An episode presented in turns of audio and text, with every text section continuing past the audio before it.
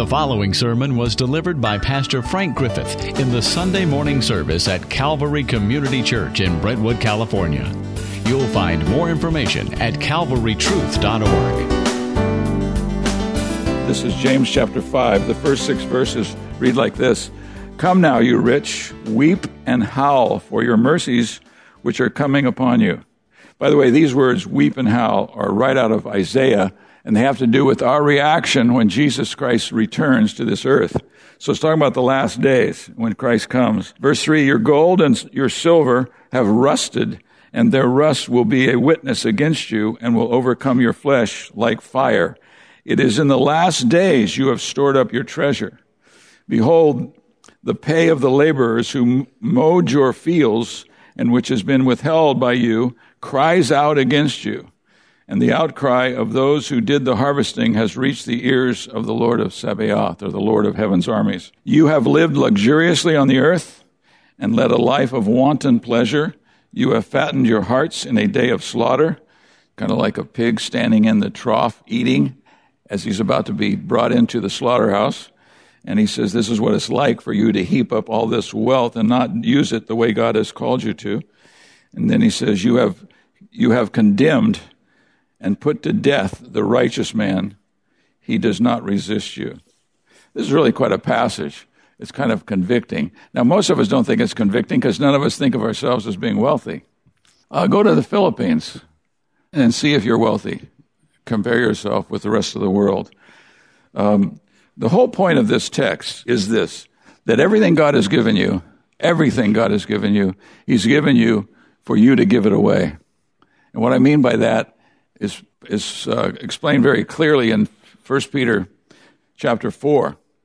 Uh, when he says, uh, as each one of you has received a gift, talking about a spiritual gift, the ability to either speak or to serve in the name of Christ, he says, each one of you, as each one of you has received a gift, use it as a good steward of the manifold grace of God. He's talking about how that everything that God's given us is to be used, especially our spiritual gifts, is to be used in the building up of one another for the glory of Christ. And so all that we have received, everything that has been put in our hands, has been given to us by God for us to give to others. And that's what this is about. When he says weep and howl, he's talking about the reaction of the wicked on the day of the Lord when he arrives. That's Isaiah chapter 13 verse 6. It talks, uses these words to describe what it's going to be like when Christ returns and we see him in his glory. And then he says to them, and he's using eschatological language, that is language that's describing the reaction of sinners on the last day. Now, what's, what he's talking about, he's talking to these believers who instead of using their wealth that they had been given by God, and I know most people who have wealth think, wait a minute, God didn't give this to me. I work for it. I slave for it. I use my good sense to get it. But from God's perspective, everything that we have has been given to us by Him. He has blessed our lives, hasn't He? In fact, uh, Ephesians chapter 1 says, You can't even begin to measure all the blessings that God has given you. You've been blessed with every spiritual blessing in the heavenlies in Christ. And so we have been blessed greatly, and we have been blessed so that we can bless others. That's, that's his whole message. And so when he says, Your miseries which are coming upon you, uh, this is talking about temporal sufferings, not sufferings. This is not talking about temporal sufferings. I'm sorry. It's not talking about the the uh, the Wall Street crashing. He's not talking about you know dep- depression. He's not talking about the troubles we go through here. He's talking about when Christ returns. Have we used what He's given us for His glory? Have we used what He's given us for His to fulfill His will? And so what he's talking about is the, the rich who refuse to let God use what He has given them to bless others and to meet their needs. If you remember when the church was first born in Acts chapter 2, everybody started giving everything they had away to those who were in need. Now, the reason there was such great need in the first church in Jerusalem after the day of Pentecost was they were all there from traveling long distances to celebrate Pentecost and they got saved. They came to faith in Christ and they were baptized in the body of Christ and they became members of the body of Christ, but they were far away from home. What would it be like for you to travel back to the Midwest thinking you're going there for a short visit, and then you find out you're going to be there, you're going to stay there, and you can't get all your stuff from your, your home. And so you're going to be in great need. And that's what happened when you read those accounts of Acts chapter 2 and 3. It's, it's mind boggling how they opened their hearts to bless others. They saw everything that they had as a gift from God that was to be used to meet the needs of one another. That's what the church was marked by. It's what they were known for. They cared for each other. What is he, what is in this text here? Why does he seem so hard on the rich? Well, the reason is because of his concern for the poor. That's a major theme of the Bible. Blessed are the poor in spirit, Jesus said on the Sermon on the Mount. And it's seen in all kinds of places in the Bible. Throughout the Bible, we're told that God cares about the poor. For example, in the law of Moses, we are told how to treat the poor. They were told how to treat the poor among them. You couldn't charge interest to a poor man. Can you imagine that? What would happen to the American economy if they couldn't charge interest to the poor when they needed help?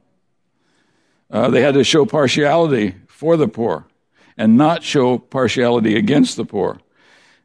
And he's basically telling them, you must freely open your hand to the poor because God has put you in a place. He's given you neighbors that have needs.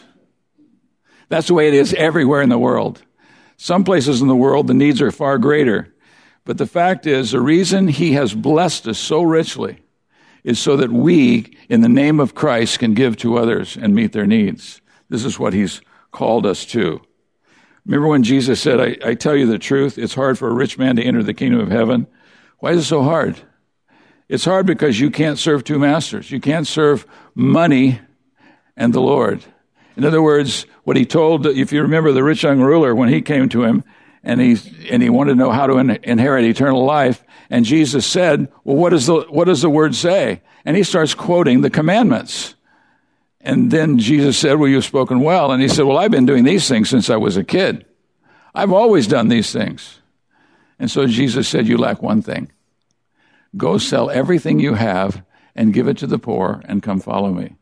Now, what he didn't understand was he was just, he had just been given the greatest offer you could ever imagine to be with Jesus Christ, to follow Christ while he was here during those three and a half years. And all he had to do was just get rid of all of his stuff. Now that's hard to do, isn't it? All I mean is, what I mean by that is hard to do. It's hard to get rid of all this stuff, isn't it? It just keeps crawling back somehow. And uh, I got, I live out on seven acres and it's just, we've got stuff everywhere.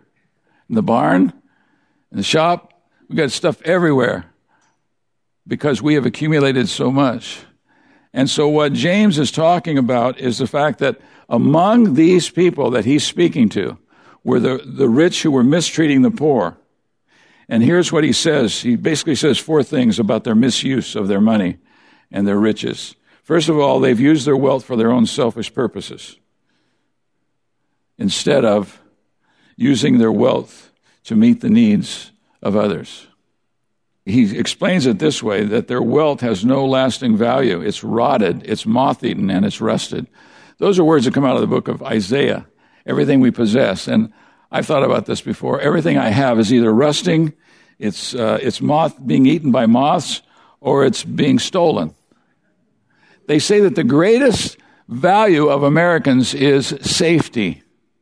Where in the world can I put all my stuff where it's not going to be, it's not going to rust or be stolen or eaten by moths? Doesn't that basically describe everything you own? It's either being eaten by moths, or it's liable to be stolen, or it's rusting. That's right, isn't it? Everything we have, it's that way. I, have since I've moved to Knightsen, I've bought several vehicles, a tractor and, and things like that, and I can't get over how they look old already. And it's only been 15 years.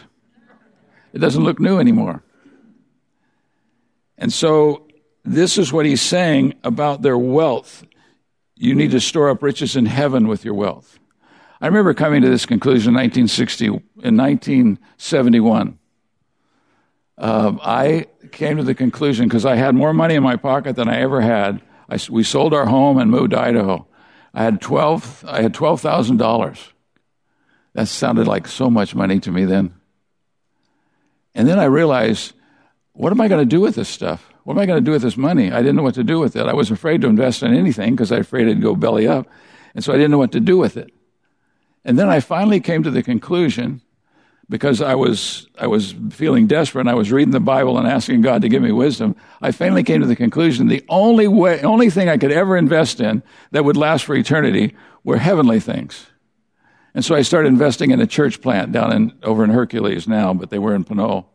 And that's what I invested in because I knew that was the only way that you can have, you can have a secure, you can secure your wealth is by investing in heavenly things.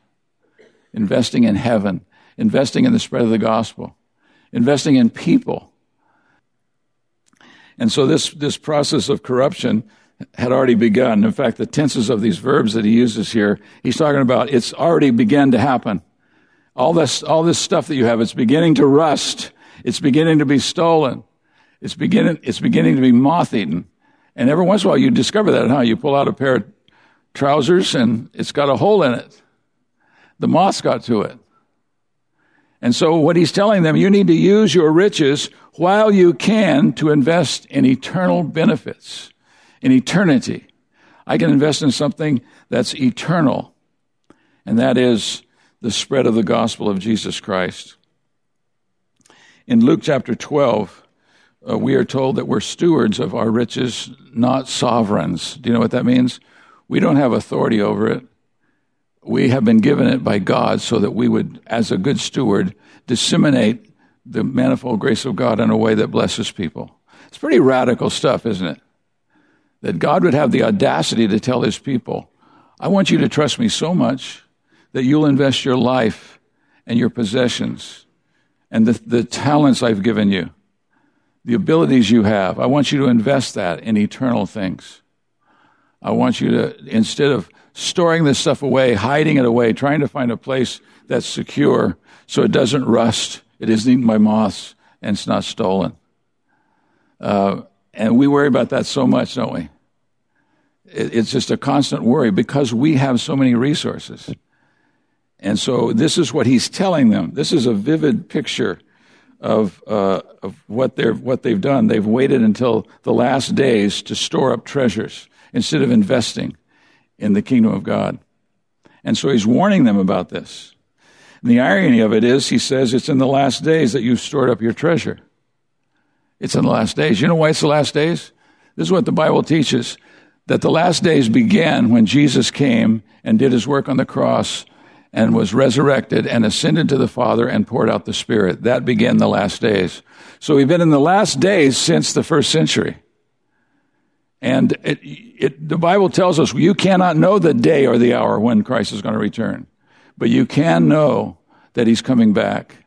And therefore, I can treat the things that God has given to me, has made available to me, I can designate those to do God's work, to invest in the kingdom of God, invest in the, we have a, a missionary over in the Philippines.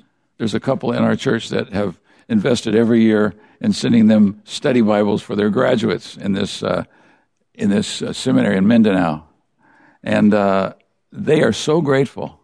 They are just so grateful for that because their graduates get a brand new Bible. Now that doesn't sound like much here in the U.S., but that's a huge treasure to them to get a a study Bible. They get a study Bible, and they are so grateful. That's investing in the kingdom of God in a very simple way. And it secondly says they've cheated their workers of their pay in verse 4. What did he mean by that? Well, under the law, you, you hire a day worker and he worked all day and you had to pay him his wage before the sun went down. That was the law. You had to pay him for his labor that day before the sun went down. And so they were withholding that. My father in law had a business and he used to get there was a guy that he did business with, and every month he would do this. He would send him a, a what he would do, he'd put the wrong address on all of his envelopes that had his payments in them and mail them out. And so then it took all this time for it to go to where it was mailed to, but then come back and he had to change the address. And he did all that just because he could keep his money a little bit longer.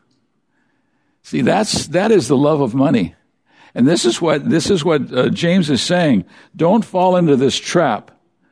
Use what the treasures that God has given you for the advance of the kingdom of God.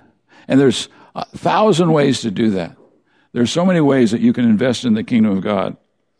And then he says in verse 5 that they've lived on, on earth in luxury and self indulgence. He pictures, he pictures a pig standing in a trough eating as he's about to be taken into the slaughterhouse. Says that's what it's like for us to use money and all of our wealth in things that are simply for our pleasure rather than for blessing others.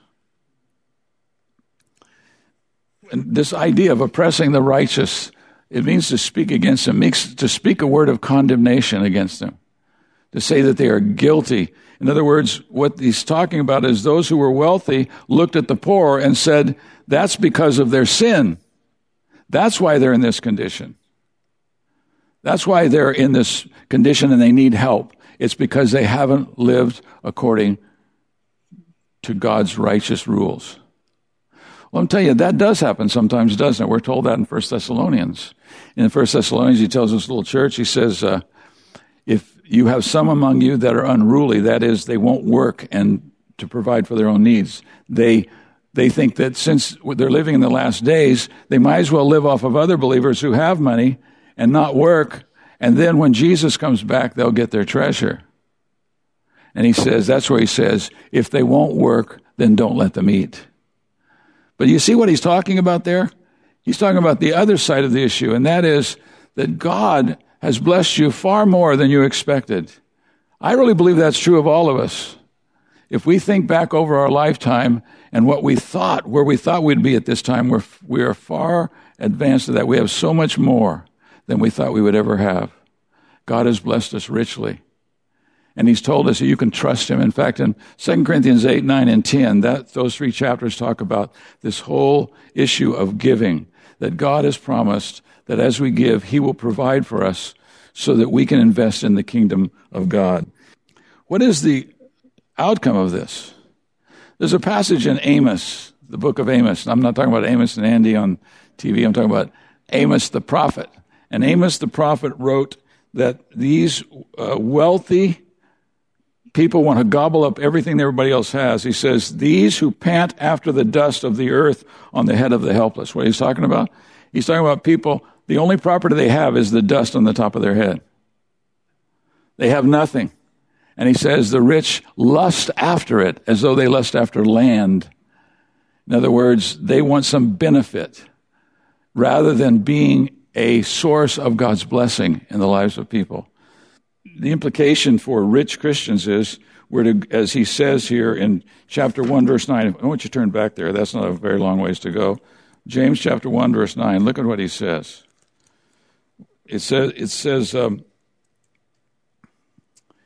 I'm going to go back to verse 7. For that man ought not to expect that he will receive anything from the Lord, being a double minded man or a two souled man, unstable in all his ways. But the brother of humble circumstances is to glory in his high position and the rich man is to glory in his humiliation because, like flowering grass, he will pass away. He's saying, in order for a rich man to receive from the Lord, he has to humble himself. The only way that I can get anything from the Lord is to humble myself. And he says that the poor man is to, is he is to celebrate and rejoice in the fact that he has been lifted up. God has lifted him up. But the rich man can glory in the fact that he is, that God in his grace caused him to humble himself before the, under the mighty hand of God, and he blessed him richly for it. The, the implication for the rich Christians is glory in your humiliation. Did, when was it that God brought you to bow the knee and believe on the Lord Jesus Christ and to submit to the, the power and the glory of God? When did he do that? And what circumstances did it take to get you to humble yourself under the mighty hand of God? That's what we celebrate. And we're to remember that we are a steward and not a sovereign of our riches. Uh, God owns it. He owns everything. He owns us, and He's blessed us richly. He is. Uh, he has. He has a heart towards us that He gives to us because of who we are to Him. He gives us blessings of all kinds. uh, the implication for the oppressed Christians, these who were being taken advantage of, was relief is coming. Jesus is returning, and it's not going to be like this forever. He's, he's going to come and set you free. Um, in 2 Corinthians 8, verse 9, it says, For you know the grace of our Lord Jesus Christ, that though he was rich, yet for your sake he became poor, so that you through his poverty might become rich. Now, notice what those words say. It's talking about your poverty it's talking about your humiliation. That is, you humble yourself under the mighty hand of God. And that they might become rich is talking about the, uh, that we might become rich is that we might receive the blessings, the spiritual blessings that come through the work of Jesus Christ in taking our place and purchasing our salvation. And so he says, as he said to the rich young ruler in Mark chapter 10, verse 21, listen to this account. It says, uh, Jesus looking at the man felt genuine love for him. Now he's talking to this man that we refer to that was in, it's in the King James only, but that he was the rich young ruler. He was a man who had great wealth. And so he tells Jesus that he's obeyed all these commandments his whole life. And so Jesus says to him, there's one thing you haven't done. Now what he means by this is that this is the proof that your heart has not yet humbled itself before Almighty God. And he says, this is what you need to show that that's happened. This is the only way we would know that this has happened in your life. There's still one thing that you haven't done, he told him. Go and sell all your possessions and give the money to the poor, and you will have treasure in heaven, and then come and follow me. I want to tell you, I'd give everything I have in all the world if I could follow Jesus, especially in this context. Here he was personally present in a physical body, and he's telling him, You can come and follow me. You can become a part of my band and become a part of this community that's, that surrounds me. Come and follow me. He had no idea what a glorious offer that was.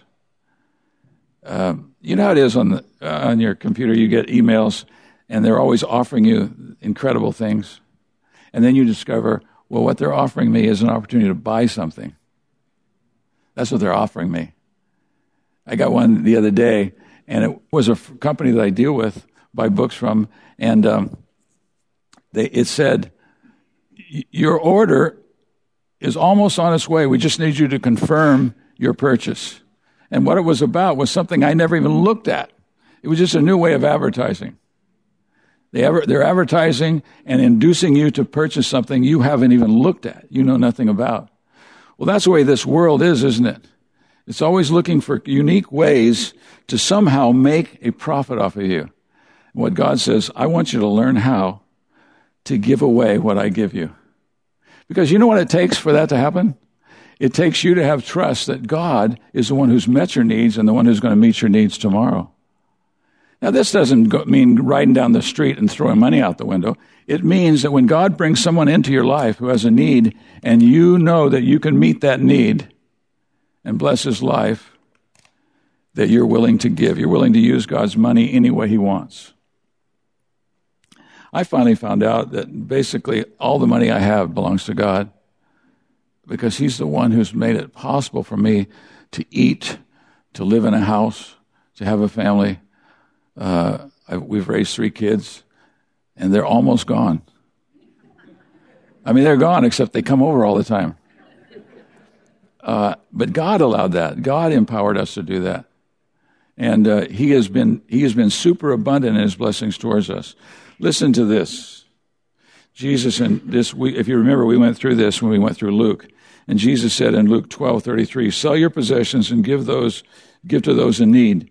This will store up treasure for you in heaven. And the purses of heaven never get old or develop holes. Your treasure will be safe. No thief can steal it and no moth can destroy it. See, that's safety. You want a real safe place to put your money? Put it in the kingdom of God and you'll never lose it. Whatever you invest, invest in in the kingdom of God will last for eternity. Isn't that a wonderful offer? And this doesn't come from the internet. This isn't something I got on the internet. This is the Word of God. This is what He says, and He promises us. Listen to Philippians 2. It's a passage you're really familiar with. In Philippians 2, verses 5 through 11, it says, Have this attitude or mindset, way of thinking in yourselves, which was also in Christ Jesus who, although he existed in the form of God, the eternal Son of God, the same nature as the Father, and said, who, although he existed in the form of God, did not regard equality with God a thing to be grasped. And that word grasp means to be taken hold of and used for your own benefit. I don't have to cling to the, the physical blessings of God like I could never stand to give this up. God wants me to give it away. He wants me to invest in people's lives. He says, but he emptied himself, being, taking the form of a servant. In other words, he comes into the world and he actually looks like a servant. He acts like a servant. Remember in John 13, the Last Supper, Jesus with his disciples, they're taking Passover together. And what does he do? As they are reclining at table, Jesus gets up and he puts on the apron of a slave. That's what he was doing by putting this towel on. He was saying he was the lowliest slave in the room. Here he is with his disciples, and he's basically giving them a signal by the way he clothes himself with this towel that he's the lowliest servant because only the lowliest servant would wash feet. So Jesus puts on the, the, the, the apron of a slave and he kneels down and begins to wash the disciples' feet. And you remember what Peter said You're never going to wash my feet. I would never let you stoop like that. And Jesus said, If you don't let me wash your feet, then you have no part in me. And you know what all of us are? Every believer is. We are recipient of the greatest blessing in all of life from the Lord Jesus Christ. He came into the world and did everything necessary by obeying the Father to the point of being hanged on a cross in order to reunite us with God, all those who believe on Him and put their trust in Him. And so he's what Jesus did is what we should do. That's what this passage is saying. He says, being found in appearance of man, he humbled himself by becoming obedient to the point of death, even death on a cross. For this reason also God highly exalted him and bestowed on him the name that is above every name, so that the name of Jesus every knee will bow, and those who are in heaven and on earth and under the earth, and that every tongue will confess that Jesus Christ is Lord to the glory of God the Father. That's what Jesus did. And he says, You have the privilege of doing the same thing. Because as he blesses your life, if you say to me, Well, I'm totally broke, well, then you don't have anything to give to anybody. I'm not taking an offering, by the way. That's not the point. I'm, t- I'm talking about having a change of mind so that I actually want to invest in God's kingdom by investing in his people in different ways. And, and of course, there's all kinds of ways that can be done. And many of you are experiencing that um, in supporting the missionaries in our church. Uh, if you look on the, if you have a bulletin in your hand, you look on the giving report there, you can see that we have certain missionaries that we support every month. We have a commitment to support them every month. Then there's another group of missions giving which goes out. It's just an abundance that people give, and we support missionaries all over the world. That's our privilege. That's the privilege of being a follower of Jesus Christ. We have been abundantly, abundantly blessed. I've, I've actually tried, based on, uh, on what Ephesians 1 says, that we've been blessed with every spiritual blessing. I actually tried to start thinking through all the blessings that have been given to all believers. And I find it almost impossible. Every time I think I've got all of them written down, I discover another one because it's an abundant thing. He's given you forgiveness of sins. He's given you reconciliation with God. He's brought you into union with God through the Holy Spirit. The Spirit lives in you. Jesus Christ is your Savior, and the Holy Spirit is your helper, and it provides for you entree into the presence of God at any moment. Isn't it amazing that you have entree into the presence of God? What do you think it would cost you to go and meet the president? Not that you would want to, but what would it cost you? It would be difficult, wouldn't it? In fact, most of us would never make it into his presence. But the God of the universe says, anytime you have free entrance into my presence. That's what the book of Hebrews is all about. It's all about the fact that we have free entrance into his presence and then we have freedom of speech when we get there. You know how it is with people that love you and you can just be honest with them and open. You can tell the truth, you know, because you know and are aware of their love for you. Uh, Well, that's how it is with God. We can speak to Him and we can bare our heart. We can actually speak the truth. When we're discouraged, when, when we're encouraged, when things look bright, and when things look very scary, we have the presence. We have the, uh, the, the ability to enter into His presence and to speak truly to Him. It's amazing what we have. And so the, the material things that He's blessed us with are really small. And I realize not everybody has material blessings in abundance, but most of us do because we're Americans, and that's how it is in this country. We've been blessed with a, an amazing amount of resources. And so God says, look for ways to invest in the kingdom. There are many, many ways to invest in the kingdom. Some of you have experienced this. You've experienced uh, uh, investing what you have, your life, into others. I think about the Quilices when the Bears were here, uh, and they hosted them in their home. They spent about five nights there. You know what they found out? It was an amazing blessing to them as they gave themselves away. That's how it is to live the Christian life. We can invest in the kingdom of God. We can invest, and you know, one of the things you have to invest that's far, far more valuable than anything you possess you can share the gospel with them. You can share the good news. This is what God has already done. And what He's inviting you to do is to come to Him through Christ and believe on the Lord Jesus Christ and be saved. I told, I was talking to a guy who was, had suffered a stroke. And he was really feeling down. And he, and he was, for some reason, started telling me he wanted to really turn over a new leaf and start living differently. And I said, Are you concerned with your relationship with God? He goes, Yeah. He says, But I'm going I'm going to start living differently. I said, You know what? You can never live good enough to get it to heaven. You could just never do it. And he said, I know it. Because he thought I was putting him down. I said, The only way you could ever get to heaven is if God were to give it to you as a gift. And he says, Yeah, that's really true. And I said, Guess what he's done? He's offering you a gift. He says, You don't have to earn it. You just need to receive it by faith. This is why he sent his son into the world to make it possible for you to be reconciled to him and enter into his very presence. And then he enriched your life with so much, including your spiritual gift, but also all the other things that he's blessed you with. And I, will guarantee you, if I was to say, I'd like everybody here to stand up who have experienced the blessing of giving to others and tell me, is it worth it? Is it worth the cost of buying somebody a meal or treating somebody uh, to something that they desperately need and you have the ability to give? Is it worth it? Is that sacrifice worth it? And they would say, Yes, absolutely. What a blessed Father we have who's blessed us with every spiritual blessing in the heavenlies in Christ.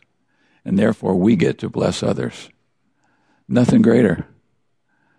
I remember in, in, in 1971, I was up in Idaho and I couldn't sleep one night, and I got up and went in the family room, and I sat in there and read the Bible, and uh, it came to me so clearly from the Word of God that you have the, the this glorious privilege that you give away anything that I've given you in order to bless the lives of people so that they can see the reality of who Christ is. And you will get a you will get a reward for that that's far greater than anything you could imagine investing in in this world. What kind of interest can you get in the bank right now?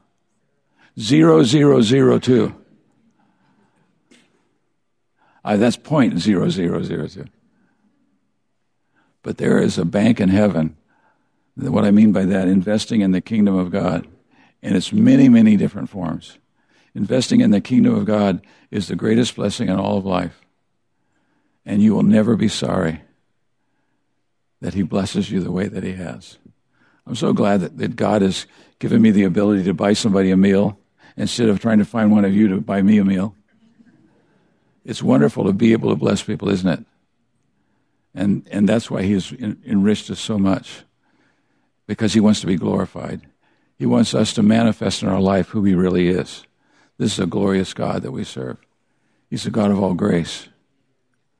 And I love the fact that when he says the spiritual gift that you've received. This is 1 Peter chapter 4, verses 7 through 11. If you want to ever read it, go back in there and look. And, and he says, um, each one of you, as you've received a gift, use it as good stewards of the manifold grace of God. A steward is somebody who dispenses the goods of God to others. And so this is why he's given us a gift. It's so that we can dispense his grace, his, his manifold grace, which means variegated grace, comes in all kinds of shapes and sizes. We dispense grace to people when we encourage them, teach them, lead them, confront them, speak truth to them. So we have this built in. He says, and Peter says that everybody has a gift. It's either a serving gift or a speaking gift. And God's given that to you so you can give away to others what God has given you. See, he's, he's making us like his son. You remember in several places it says that God's desire in sending his son was so that he would be the firstborn among many brethren. What that means is he's the firstborn, the primogenitor of all the children of God. And he wants there to be a multitude of children of God. That is, those who have believed on his son and been born again, so that they could glorify the Lord Jesus Christ, his own son. And so I just want to tell you today, think about what can you, what can you do in your own life? How can you give yourself away? How can you give your resources away that God has blessed you with to meet the needs of others? I, uh, my, my wife, I told this, this before, but she got involved in this food pantry in town. So she goes down there every Thursday and they distribute food to people and some really needy people. And what I can't get over is what this has done to her, how it's affected her. She's so happy about it. It's like it's, I would, you would think I just bought her a new car or something. That's, and it's such, so much cheaper than a new car. Uh, and she is totally blessed by it. And I want to tell you, God's going to bless you too as you give yourself away. That's why God's filled you up with so much. Let's pray. Our Father, we have gathered here to worship Christ, and we are so aware of how glorious He is and how glorious this gift is that you've given us in Christ Jesus. That we can't even begin to enumerate all the blessings that we have received from you. And yet, Father, we pray that you wouldn't let us hoard it. Don't allow us to hoard it, Father motivate us to give it away to others. We just pray you would help us this week just to experiment and find out what it's like to give ourselves away just for the glory of Jesus Christ, to see people come to know him and worship him. Lord, we pray that you would multiply the number of, of believers in this little town. We pray, Father, that you would save the lost, you'd give them life indeed, and you would make them into givers like Jesus Christ that they would be so blessed with the abundance of your blessings that they would want to distribute them to others. Lord, we praise you for this privileged position that we have, that we are not beggars and takers. We are those who are able to give away what you've given us. And we want to do that for your glory, Father. So please drive that home to our hearts, we pray. In Jesus' name, amen. To respond to this message or learn more, please visit calvarytruth.org.